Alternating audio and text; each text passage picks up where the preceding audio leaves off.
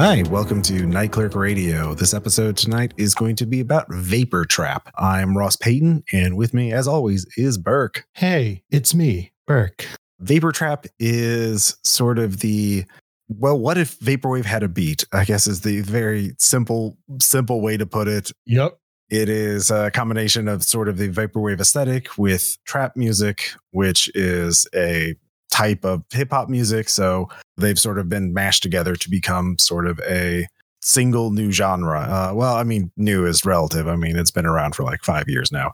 But we have two albums we're going to be looking at tonight. But first, we're going to talk a little bit about the genre itself. I don't listen to as much vapor trap as I do some of the other genres of uh, vaporwave, but I do have quite a few albums that I enjoy. Um, it is, I feel, sort of like it's a gateway genre to vaporwave in a lot of ways. If you want to get people into vaporwave, it's a good way to introduce them. Uh, the biggest album is, of course, Blank Banshee, Blank Banshee Zero. That is sort of the the album that is pretty much everyone considers the creator of the genre. it, it is sort of the one that kind of established it as a thing and you hear a lot of vapor trap in the more popular mixes and videos that incorporate vaporwave uh, certainly i've heard a lot of vapor trap in the simpson wave videos that are very popular on youtube that whole thing. It's it's if you want to get people into it but you think they might not be liking music that doesn't have a steady beat or they're not as used to experimental music that you could introduce them to vapor trap and see how they like that and you can go on from there Burke, what are kind of your initial thoughts on Vapor Trap? Yeah, it's funny because I actually listened to eh, not a lot, but a decent amount without having ever called it Vapor Trap mm-hmm. uh, because I'm very bad at subgenres, as people will find out during the course of this podcast. but because we were planning this episode, I was like, oh, I don't know if I've ever really listened to Vapor Trap. And you were like, I'm sure you've listened to Blank Banshee. And I was like, oh, I get it now. It totally makes sense because I know like I know like what trap and trap drumming and stuff is both from from playing drums and then listening to like a lot of hip hop and stuff because mm-hmm. uh, trap is like that sort of style of drumming is everywhere now in hip hop to the point where it was a joke a few years ago of have we reached peak trap. uh, and I, I, really like it. I, I really enjoyed listening to both these albums because I love taking the that nostalgic kind of glitchy like samples, but not as sample heavy as some vaporwave, mm-hmm. and then you you just uh, first of all, I love the sound of the drum samples typically used in trap, which we'll talk about in a second. But you take these drums and you give that sort of floaty, nostalgic, mm-hmm. uh, atmospheric music some structure, mm-hmm. and it becomes much much more listenable or kind of engaging. It's like yeah, really aggressive but still kind of soothing. Yeah, yeah. Uh, it is. I think. I mean, there's a lot. One of the things that really sort of like immediately draws my attention when I listen to Vapor Trap is how they use hi hats and like hi hat patterns. Mm-hmm. Like there, there's a lot of these these rolls of hi hats that are really uh, distinctive. You don't obviously hear them in pretty much any other subgenre of vaporwave. But then also you have the, this super super heavy bass. Those two elements are like if you tell me to think of Vapor Trap, that those are two things that immediately come to mind. The hi hat stuff is especially really interesting because um, what you're talking about is that um, in trap drumming, there's a tendency to kind of switch around these subdivisions where you don't really play like a constant eighth note or something. You you slip in these faster little lines, and a lot of that. What really defines trap is something that's only made possible by drum sequencers because you always play it so fast that it just becomes a note. Mm-hmm. If a rhythm is fast enough, your ear will just hear it as a pitch. Oh yeah, yeah, I can see that. Yeah, yeah. So like if you had if you had a hi hat, if you programmed a drum machine to play 240 hi hat notes per second, you would just hear a 240 hertz kind of tone. Yeah, because your ear can't separate out the individual attacks. Oh, and like yeah. a lot of trap stuff is on the edge of that where it just starts to kind of blur together. Mm-hmm. But you can still hear the individual little attacks, and that still kind of gives it that ringy, sort of interesting quality. Is it sort of approaching the limit of kind of what you can hear yeah, a lot of I mean, obviously all of this music is made entirely possible because of synths, you know, synthesizer technology. Mm-hmm. I mean, there there's of course a lot of sampling, but it's not anywhere near like a plunderphonics level. But they use particular types of synthesizers. We'll get we'll talk about that in a little second. But what I like also about vapor trap music is, you know, the, the, common sort of joke was vaporwave creators, producers, DJs have no talent because they're just taking, you know, Diana Ross songs and pitch shifting them or whatever. But if you show them Vapor Trap, then like you can show there's a lot of skill, there's a lot of, you know, a lot of technique into creating a lot of these vaporwave albums or vapor trap albums. There's a layer, I guess, texturing of and layering of uh, multiple sounds, all layered and layered until you get something really unique. I quite enjoy that just to try and pick out every single like source in a single uh, track. It's very refreshing compared to a lot of vaporwave, which again relies heavily on sampling and plunderphonics, which of course I I do like, but you know, variety is the spice of life. Agreed.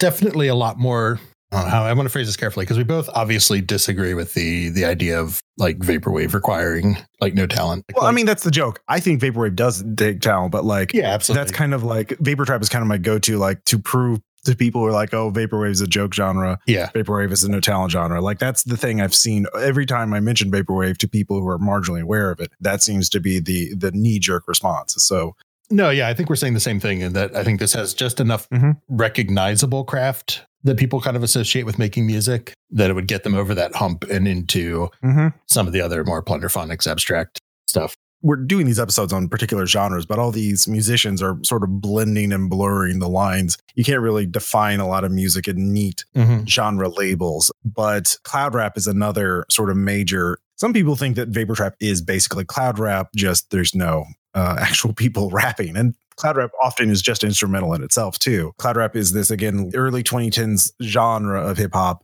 that refined on sort of lo-fi production technique, hazy dreamlike kind of music and distorted vocals. And I'm barely aware of cloud rap. I like Clams Casino a lot. And I've listened to some mixes that were really heavily cloud rap, but they were labeled as vapor trap mixes. I read this article in Vice that talks about how, you know, a lot of these genre tags are more marketing techniques for YouTube and other sites for their algorithms rather than actual real genres. And like, oh, yeah, that's an interesting discussion to talk about like genre labels as marketing exploitation or algorithm exploitation or just a technique necessary to get your music seen by anybody. But cloud rap is certainly a major component of vapor trap but there are differences between them because again vapor trap almost has there's almost no one there I, I, haven't actually seen any vapor trap albums with people rapping in them like at all. Or maybe like one or two tracks or like some distorted vocal samples but like not like you would see in cloud rap. Cloud rap actually has rap. I, I don't i can't think of any obvious examples with like intentional lyricism that you would expect from mm-hmm. from rap or hip hop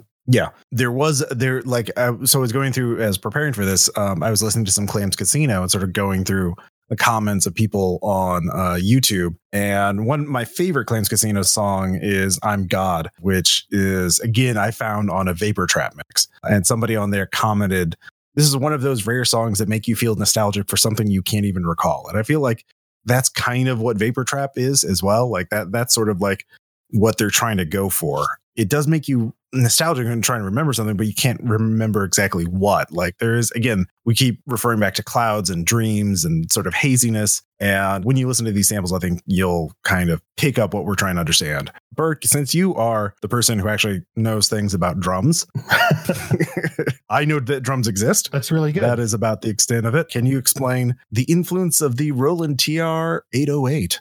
Yeah, so I think this ties into some of sort of nostalgic and, and haunted aspects of this because 808 is, you know, really a, a relic of uh, the 80s. The TR-808 was a, a, drum synthesizer. It was like one of the first programmable ones released in the early 80s by the Roland Corporation. Mm-hmm. It was intended to be used for people who, you know, just want to write their own stuff and don't need to rely on session musicians but it was actually really kind of expensive and unpopular at release, and it was initially a failure. Yeah, I guarantee you that you've heard an 808 somewhere. It sounds like this.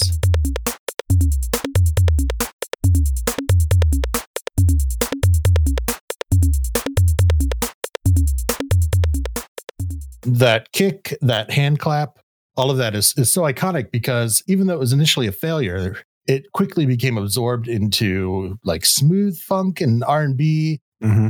hip hop and EDM and new wave, like the Talking Heads used it. And it just became this infectious instrument throughout many, many genres of music. I mean, to the point where Kanye did a whole album that's kind of a love letter to it.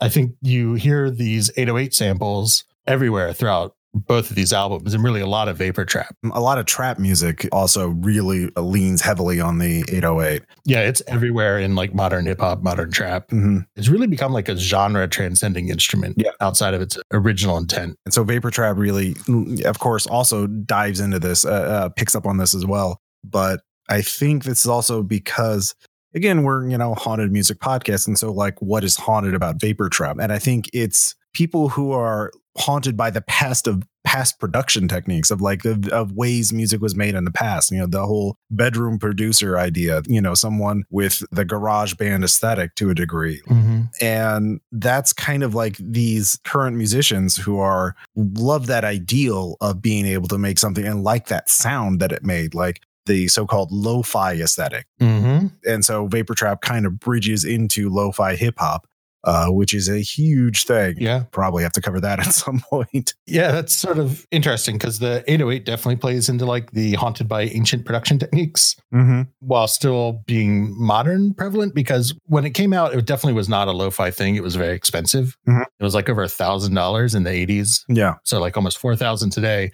And today, I think we have much more of a culture of kind of spending money on gadgets. I think back at the time, people are less likely to just invest in like prosumer level stuff for their garage. Well, like the nearest competitor at the time was like five thousand dollars in 1980s money. So like that's true. It was definitely a, a big step in that direction. Mm-hmm. Um, but I still think it didn't quite hit the market that they intended. Mm-hmm. But now people use it, if, especially you know a lot of it comes through using like patches that just emulate it because there's not very many actual physical 808s left anymore. I mean, if you Google, if you look on Amazon or any place, there's like replicas too, or like knockoffs. You know, there's mm-hmm. software versions of it. Yeah, there's there's a whole yeah industry of ways to emulate that sound. Yeah, I guess sorry. The point I was creeping towards though is that actually using an actual 808 is like an incredibly slow and archaic process. You have to kind of set like your time signature and your tempo and your subdivision. You just you pick what instrument you want and you kind of press the keys of like, oh, I want hi hats here, so you have to press like every other key. If you want like eighth note hi hat, you have to like turn the dial to snare and press the buttons where you like want your backbeat to be. Mm-hmm. Turn the dial to like hand claps, and I want hand claps here. And then there's all these little dials you can turn to change the sounds. Wow. So it's yeah, yeah. it was it's a lot of work to kind of program a beat into an 808 compared to today's tools. Right, right. But I mean, still back in the 80s, that was still revolutionary. I mean, there's documentaries about this too. Oh yeah, it's definitely something. If you're interested in the history of music and you don't already know about the 808, you should you know definitely learn something. But I like Vapor Trap. I think it's an important subgenre of vaporwave because it's something you actually listen to in your car, and it's it's something you can chill out to, but you're not going to like fall asleep to. It shows like the sort of range of like what you can be haunted by. Like it's not just concepts or in products. It's like technique. It's like how do you make art? How do you create things? Mm-hmm. You know, we're still haunted by like these current musicians are like looking up to their idols. Like, well, this is what they did. And I should replicate the same process in order to create new art like the lo-fi is not just the using like old synthesizers it's also like liking the sound of cassette you know noise you know the idea of the it's the opposite of hi-fi. It's you know hearing things that were once like derided oh we got cassette noise in it. We got this noise. We have to get rid of it. And, and just embracing sort of the the crappiness of the cheap technology that they had. Insert brian eno quote about anachronism in technology in music and art. Whatever you now find weird ugly, uncomfortable, and nasty about a new medium will uh, surely becomes its signature. CD distortion, the jitteriness of digital video, the crap sound of 8 bit, all of these will be cherished and emulated as soon as they can be avoided. It's the sound of failure. So much modern art is the sound of things going out of control, of a medium pushing to its limit and breaking apart. The distorted guitar sound is the sound of something too loud for the medium supposed to carry it. The blues singer with a cracked voice is the sound of an emotional cry too powerful for the throat that releases it. The excitement of grainy film, of bleached out black and white, is the excitement of witnessing events too momentous for the medium assigned to record them. Yeah, I mean, that's hauntology. That's the vaporwave aesthetic in a nutshell. Brian Eno got it. Absolutely. You want to get started with the uh, albums? Yeah, uh, I think Mr. Eno said it better than we could. So let's move on.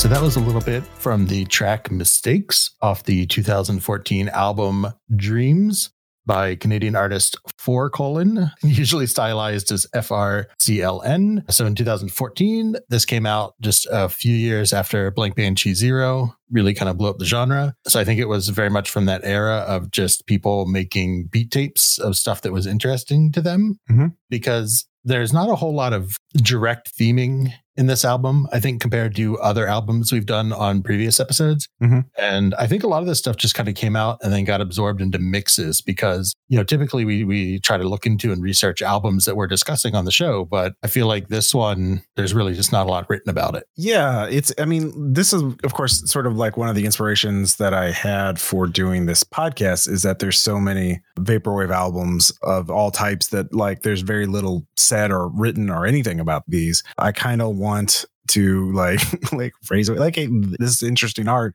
interesting music we should talk about it. But yeah like we always research these albums before we talk about them but like not every album is you know Floral Shoppe or blank banshee. And so like there's a lot of things that nobody's talked about. Like people listen to it. There's a lot of people who've listened to this album uh, and I've commented on YouTube and Bandcamp about it, but like, yeah, there's no like formal criticism as far as we can tell. Yeah, it's interesting. But overall, listening to this album is enjoyable. I liked it. I think the biggest thing for me I sort of noticed just off the top is that to me it felt like two albums. I don't know about you, but the first half, so the first track is this Existent Part One, mm-hmm. and then it has kind of seven tracks out of 14. And then there's Existent Part Two. And I feel like as soon as you hit that part two, we're really much more aggressive, much louder, much different style of of synths and and music. Mm-hmm. Did you feel that at all? I see what you mean, but I feel in terms of the like there is a progression from existent part one to existent part two. Like I do see that, but I feel like it's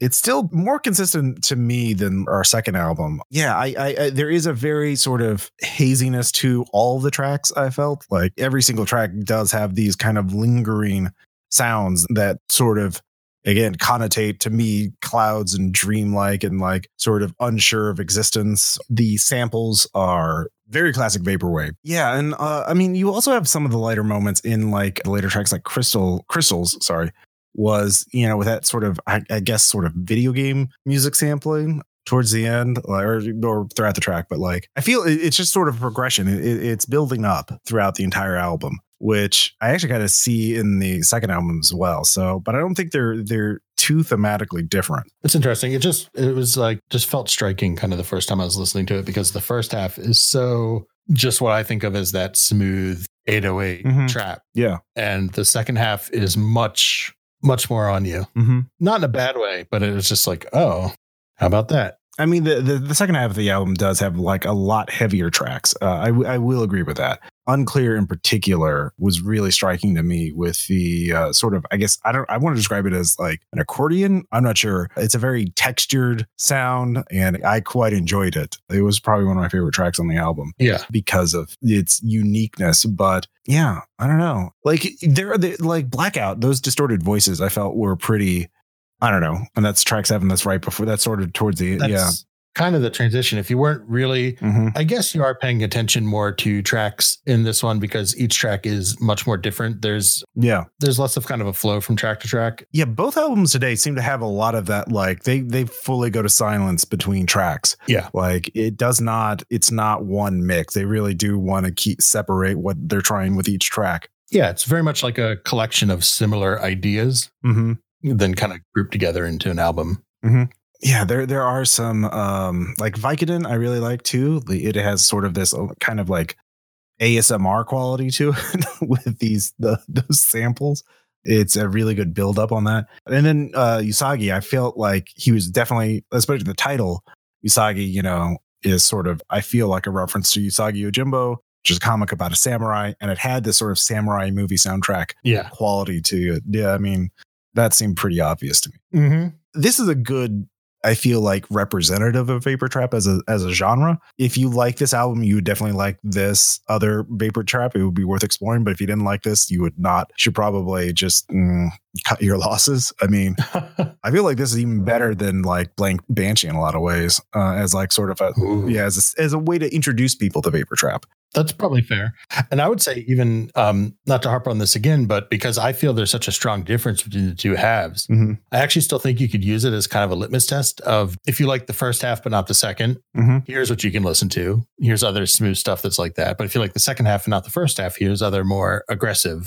Mm-hmm. Yeah, I can see that. You get like a full spectrum of kind of what people would produce in this genre you know, Blank Banshee again um, is is such a short album, mm-hmm. and the tracks are so shorter than that. This is like I like that this is a longer album. This is what yeah. like almost this is like an hour, isn't it? Both are both are about an hour. Yeah, so I've listened to each album several times, and by the by this third time I was listening to it, I would just put it on and just like didn't even notice it. It was it, I was just mm-hmm. but you know nodding my head to the beat. I'm gonna have to re-listen to this again actually once we're done because I feel like maybe part of it I was paying more attention to the first half than, than the second half. Maybe it also could just be me or like what headspace I was in kind of when I first listened to it, and then that kind of informed all my other listening yeah. I want to give people an example of kind of this this shift. Mm-hmm. So I think I'm actually just going to play two tracks. Sure. One from the first half and one from the second half. So let's take a listen.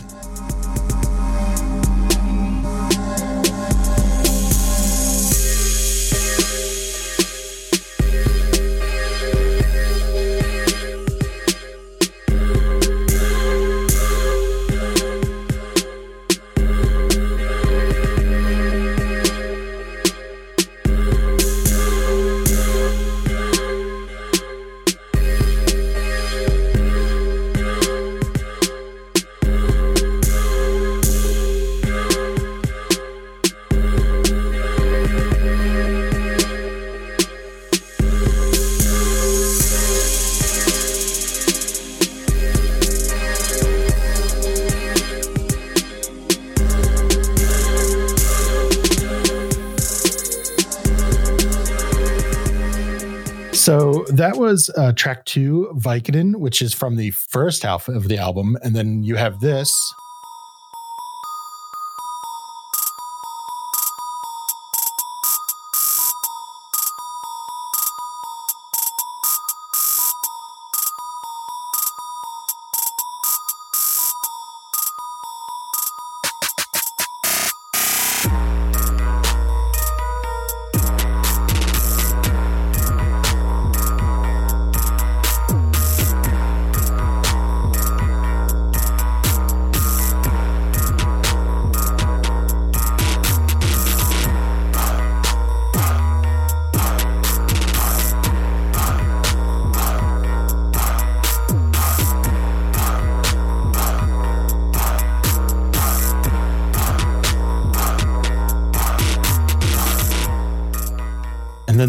Was the sort of more aggressive second half. That was the Usagi track we were talking about. And they are very, very different. And I think kind of representative of overall what's happens on each of those halves. Mm-hmm. I don't know. Let me know. Let me know in the comments down below whether or not I'm being reasonable. Or uh, if I'm just, you know, not seeing the obvious thing here. Uh, yeah, t- take sides. That's yeah, clearly. All good content is rooted in conflict. So, uh, one question I had, and I think you sort of pointed in that direction, is a lot of the albums we've discussed on previous episodes do have sort of stronger themes and, and sort of, I don't want to say purpose because I think that sounds too grandiose, but they're, they're put together with like thematic intent, we'll say. Mm-hmm.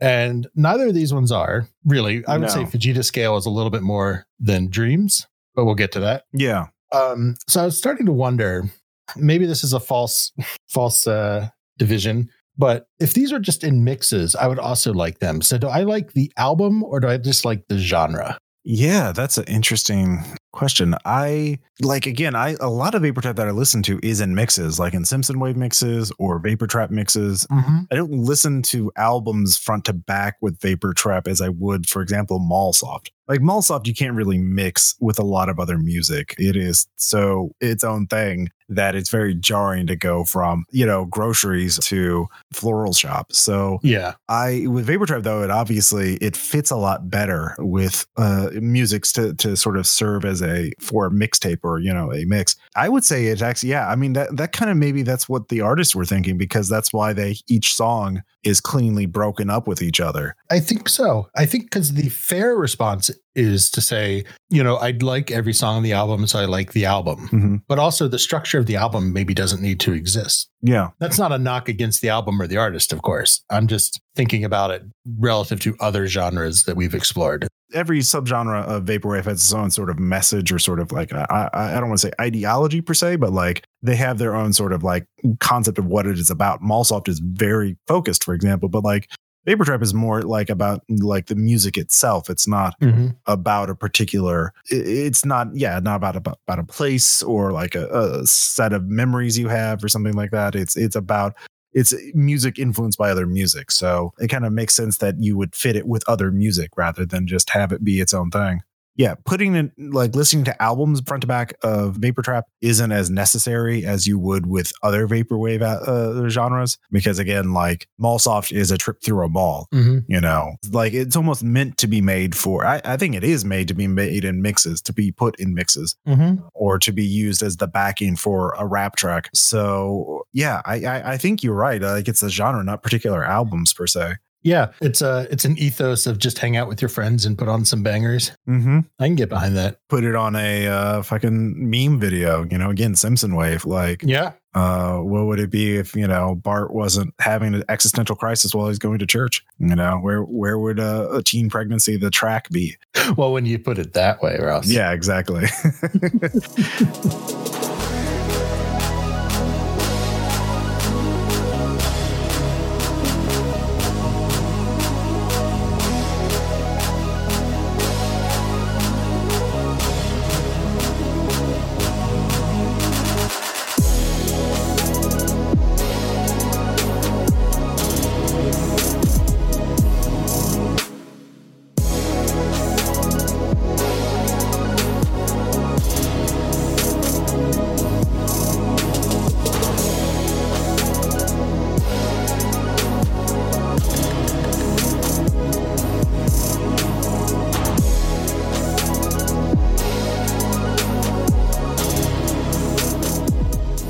to segue to our next artist, which is In Five X's, who is a Parisian, a French producer.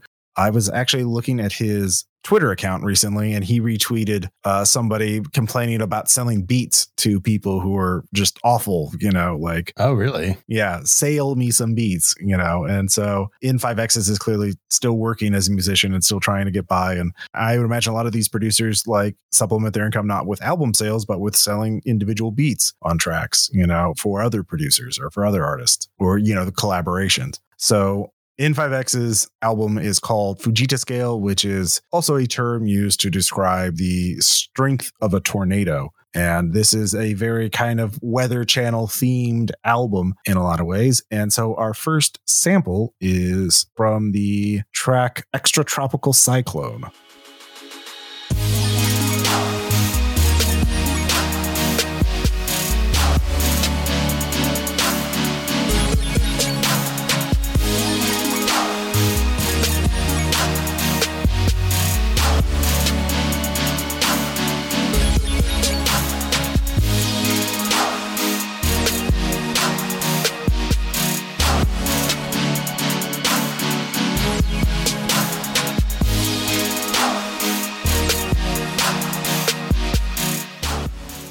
I should note one of the things I really like about this album is that, and what hooked me on this album is actually it has a music video, which is a rarity in vaporwave, and it's a really good music video. It needs a, it should have a lot more views because it was really well cut. They take these beats and then they mix it with Weather Channel like video or footage from the the different weather shows and news alerts, and there's some really interesting cutting on the beat between like satellite photos and like radar maps. The aesthetic or the the style of the these shows and just looking at a pure visual basis to, as your imagery for a music video is really cool. I really like that music video that you linked me to. Um, so we should definitely put that one in the show notes because I think people would want to see that. Oh, for sure. I really like this album. Um, I liked the actual. We can talk about whether or not it's it's uh, strong, but there's I do like the kind of weather theming Mm-hmm. present in the album. It gave me like uh, nice home with vaporwave sample vibes Mm-hmm. because there is uh, sampling from news reports. Now, maybe not news reports you want to be nostalgic about. I think we've mentioned uh, Weather Channel previously. It was like, oh, am I snowed out of middle school? Today? Do I have to go to class? Mm-hmm. Um, and these are more tornado reports and and whatnot. But it is that sort of use of that weather channel sampling was was a nice touch. Yeah, I, I quite like it. The the album art does have that sort of vaporwave, summery, breezy aesthetic with the uh, very stylized pool, and uh, you could see a, a, woman's legs next to the pool and just out of frame, and or the rest of her is just out of frame. I like that it's going for that the sort of 80s palm tree summer breeze sort of aesthetic side of uh, vaporwave. It certainly starts out as a very summery kind of breezy thing. And there is kind of like the same sort of transition between sort of lighter tracks to darker, more intense ones as the album progresses, which is so it's kind of like dreams in that respect a little bit. But I feel maybe you could almost make an argument that this was stylized, like you're going a day out at the beach and like you're going from morning to night. But maybe I'm reading too much into this. That or an approaching storm. I don't know. Oh yeah, yeah. It's it's clear weather. Oh, there's that storm coming in. Yeah, there's even a tornado in the background of the album cover. Oh yeah, good point. I'll be honest that the music video is what hooked me on it but I, I, I like it. Let's see. Some of my favorite, uh, my favorite track is actually sort of in the middle, which is Ice Cold Ocean. Very dreamlike, has these very fun sort of hi hat rolls and kind of a video game music aesthetic or sampling. I'm not really sure but like they just there's a lot of interesting layers in it. Uh, I don't know. I that's I could I'm definitely gonna pull that track and put it in whatever mixes I you know make for on the road or anything like that. That's that's easily my favorite track on the album. I think that's a good choice. Like with Clouds, it was interesting. Like I didn't there wasn't there's not like one track that stood out hands above the others, but there was one for Fujita scale. Was, was there? Was, did you have a similar experience or? Yeah, so I think one thing I really liked and sort of defined listening to these back to back is I think there's a lot more musical variety on this album, which I liked. Because mm-hmm. you can look at tracks like High Pressure Research, mm-hmm. which has like this jazzy lo fi kind of thing going on, even though it's maybe not the best track on the album, but it's definitely one that's not like anything else on either. Oh, yeah. It's got the horn, isn't it? Yeah. The horn. Yeah, yeah, yeah, yeah. yeah and it really stands out. One thing I like about this album is like the the distinctiveness of each intro. The intros and a lot of songs really hooked me, like right from the beginning. And that one, High Pressure, had a really sort of I I I got a lo-fi hip hop vibe from it. Mm-hmm. it. It's kind of it's very chill and kind of built up, and I I quite appreciated that. Yeah, I think overall, you know, if it is a album about weather in some sense, I think it really hits that because a lot of the stuff is even is more smooth and airy trap. Mm-hmm. It still has a lot of really good ambience, even stuff that is maybe a little heavier. Mm-hmm. It still manages to do a really good job of of kind of being relaxed and hazy and airy. Mm-hmm. So yeah, compared to the other album, there's a, I think a good bit of theming in this one kind of talking it out now. I see what you mean. I mean, like it's also more overtly in a lot in some ways vaporwave because we do have like Japanese vocal samples in track 10 mm-hmm. Lost Forest trapping. Yeah, it's a good track though. It's a good track. It's a good track.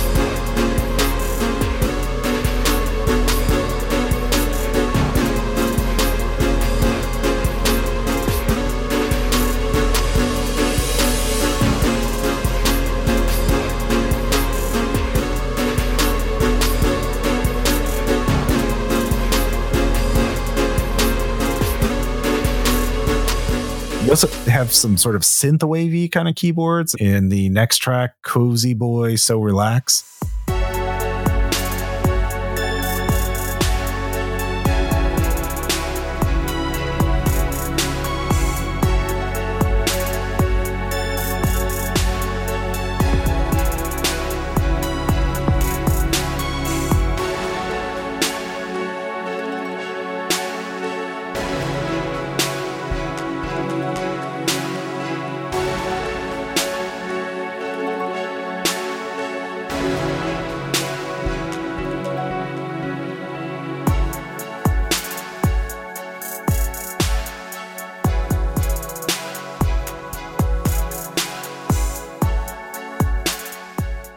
It's a fun album. Like, but I, I think you're right on this being a genre, not like particular albums. I would probably look for like an extended like give me a two hour vapor trap mix just just all the bangers from the albums mm-hmm. and put them together. Like i probably wouldn't listen like download the whole album to listen to for like on a plane flight or whatever but like a mix with all the best tracks like ooh yeah i like that. Yeah i agree. And you know it's funny because i was thinking of you know could you take tracks out of this one? Because it does have slightly stronger theming about weather and stuff. But actually even in like a generic vapor trap mix hearing random weather reports would not feel out of the ordinary at all. yeah, still just yeah, exactly. If it was placed right, it would be fine. Mm-hmm. I mean, it's this is still like the, I guess that's one of the other reasons how you can separate vapor trap from cloud rap is you know like hey, does it have shit that makes no sense otherwise like weather channel samples like or video game samples? Does it have the Dreamcast boot up sound? That's sort of like a big uh, litmus test I think for uh, any vaporwave song. If it has Dreamcast sounds in it, it's probably vapor.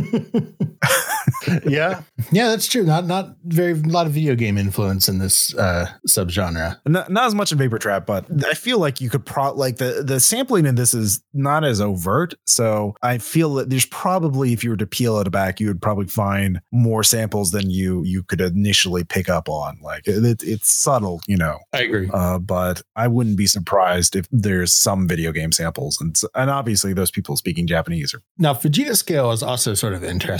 Um, just to switch gears slightly. Mm-hmm. So N5X's, uh, in doing kind of trying to research this album and artist in general, I actually found an interesting thread about how people are not mad, but were like really concerned because he openly uh, states that like once he releases music, he deletes all his originals. Wow. Like he just doesn't keep it. Yeah. So there is actually a fair bit of kind of haunted by copies of something that doesn't exist anymore in some sense. You know, what is it? What does that mean in, in digital music, I guess? Yeah. He doesn't archive his own music. Like once it's out there, it's up to like Bandcamp or listeners. Mm-hmm. Did Did he say why he did that? No. So this was just somebody who was looking into it. I can link the thread of people talking about it. I could theorize of different reasons why you do that. One for like I must pr- put my old art away so I can work on new art. But two, it could be a purely legal survival strategy. Like if he's sued for copyright infringement, like I delete all my original files as soon as I'm done because then I can't be pr- then then the court can't ask for them to find out if I've infringed on someone's copyright. Yeah, maybe. Yeah, I think also uh, I looked it up and um, in the actual message, which was somebody was just like messaged him on Facebook because he's a small artist. You can just reach out to him. Yeah. I was like, hey, I'd really like to pay a premium to get copies of kind of old missing album. Mm-hmm. Um, but I understand if you don't cool with that. He's like, oh, I really appreciate it, but I delete them because I don't like them anymore. Oh. And when the next time I drop my new tape, I'm going to delete Hydro Waves, which was his last tape at the time of this. Wow. So he's like, you know, I kind of delete them because kind of once I, I've sort of moved on, like I've made it, it exists. Wow. Now I want to make something else and, and I just delete it. Wow. Oh, he could be making that up. You don't know. Yeah. But um that's true. But this is like a call on the Vaporwave subreddit a couple years ago to like archive his stuff. Artificial scarcity, man. I mean, there's a lot of Vaporwave producers who'll put out cassettes with like of their albums and there'll be bonus tracks on them and then they only like release 20 copies of these mm-hmm. cassettes, you know, or even yeah, or last episode, you know, Cobalt puts in yeah adventures and yeah, and, like thematic material into their cassettes. Yeah, and they don't release it on PDF. It's just in those 10 cassettes. Yep. Gotta gotta admire that commitment to artistic some vis- artistic vision. I don't know if, if, I necessarily agree with that vision, but at least you know it's a a, a vision. I just think it feels. I get it because mm-hmm. you you still feel like you have control over it, but I don't know. Like in the digital world, somebody's gonna have it anyway. And like, yeah, you have the original DAW masters or whatever. Yeah, but people are still gonna have yeah, yeah. The, the, there's uh, vaporwave is also pretty like in general. Like people will create archives and put them up on file sharing sites because it's not like real music. It's not that actually you know people don't actually copyright it. You know, so uh, might as well have ten gigs of uh, vaporwave that you can just freely download because why not? So there will always be that floating around. I saw that was sort of an, an interesting aspect of kind of this artist yeah, uh, but that's pretty much all I have to say about this. Um, mm-hmm. Both these albums are good intros to Vapor Trap, but I feel Clouds is better for that. But I mean, they're both worth listening to. Yeah, I agree. And if, you know, if you like them, there's Infinity Vapor Trap mixes out there to kind of dig deeper into this. Thanks for listening. We hope you enjoy this exploration of Vapor Trap. We're going to be sticking with Vaporwave subgenres next episode. We will be discussing hypnagogic albums. Hypnagogic is the term for the period in which you are right when you're in bed and right about to fall asleep. So you're not fully conscious and you're not fully asleep yet it's fun, happy music. Yeah, I guess we're kind of really switching gears in that you know this this episode was vaporwave but less sleepy. Mm-hmm. The next episode will be vaporwave but sleepier. Very sleepy, uh, but very good. Yes, uh, it's it's it's one of the more prominent subgenres of vaporwave. Mm-hmm. The two albums we already picked are. Mm, I like them both. I can't wait to talk about them. I am at Ross Payton on Twitter. I am at Burke McBurkinson. And as a podcast, we are at Night Clerk Radio. Uh, don't forget to rate and review us on Apple Podcast or your podcasting app of choice. And please spread the word if you like this podcast. Tell your friends about it. Uh, shout it from the hilltops. Uh, or at your local mall food court. We will surely appreciate that. Make sure you download them because I'm deleting the audition projects when I'm done. He's not. Or is he? Am I? Thanks for listening. We'll see you next time. Thank you.